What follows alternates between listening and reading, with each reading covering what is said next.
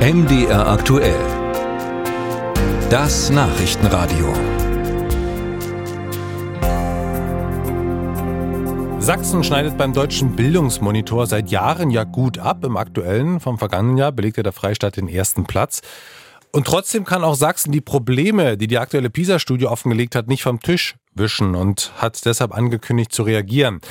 Die Zweitklässler sollen schon Ende Mai einen Vergleichstest ablegen, damit Klarheit herrscht, wie groß die Unterschiede bei den Schülern sind, wenn es um Lesen, Schreiben und Rechnen geht und wo vielleicht besonders gefördert werden muss. Ist das eine gute Idee, um besser zu verstehen, wo die Probleme liegen oder vielleicht auch eine unnötige Belastung für die Zweitklässler und Lehrer und Lehrerinnen? Ich habe darüber mit Daniel Hoffmann gesprochen von der Fachgruppe Grundschulen der Gewerkschaft Erziehung und Wissenschaft in Sachsen. Und ich wollte wissen, ob es so eine Vergleichsarbeit überhaupt braucht, denn die Arbeiten in der Schule sind ja schon auf Leistungsvergleiche ausgelegt. Also ganz grundsätzlich ist es eine gute Idee, die Kinder miteinander zu vergleichen. Ob es jetzt diese Lernstandserhebung braucht, äh, mag ich ein bisschen bezweifeln, da wir ja im Grunde schon genügend solcher Tests machen aus meiner Sicht. Was für Tests gibt es denn da bisher?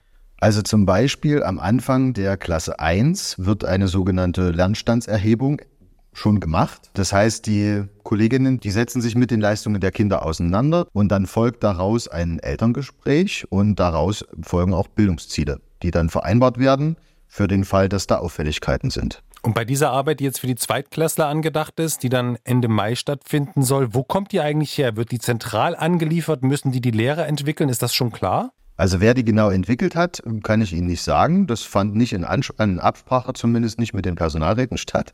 So viel weiß ich. Ich hoffe sehr, dass da Lehrer mit beteiligt waren. Ansonsten ist das eine standardisierte Lernstandserhebung. Das heißt, die kommt aus dem Ministerium und ist standardisiert und ist für alle gleich. Ist das für Zweitklässler nicht vielleicht schon ein bisschen viel Prüfungsstress in so jungen Jahren? Weil ich meine, klar, irgendwie wird es ja doch hochgehangen. Oh, heute schreiben wir diese Vergleichsarbeit.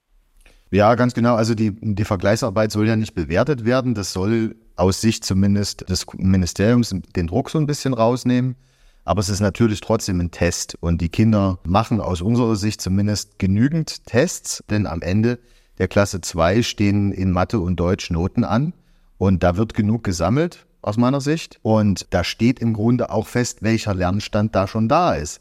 Also ich frage mich an der Stelle so ein bisschen, was soll denn diese Erhebung dann noch erkennen oder was erkennen lassen.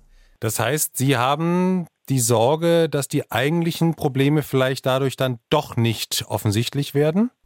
Also ich glaube, dass die Probleme schon auf dem Tisch liegen. Aus unserer Sicht ist es viel wichtiger, darüber nachzudenken, was es für Lösungen gibt dafür, für diese Probleme, anstatt jetzt nochmal einen Test zu machen, der dann wieder was Ähnliches hervorbringt.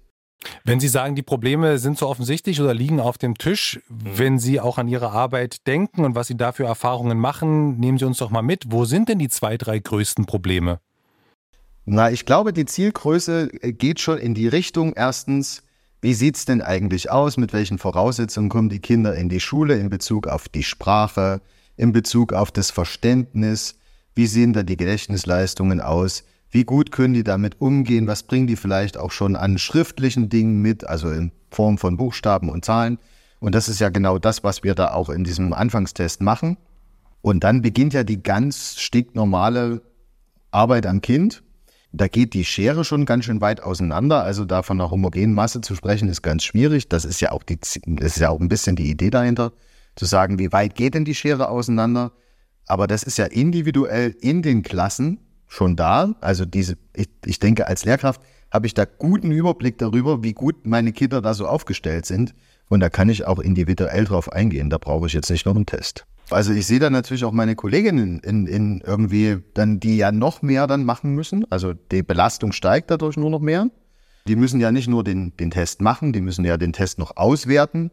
Und für den Fall, dass der Test irgendwie auffällig ist, sollten sie ja dann auch wieder in eine Bildungsberatung gehen. Das erfordert alles noch mehr Zeit. Da müssten sie an anderer Stelle dann irgendwas wegstreichen. Also das sehe ich schon ziemlich kritisch.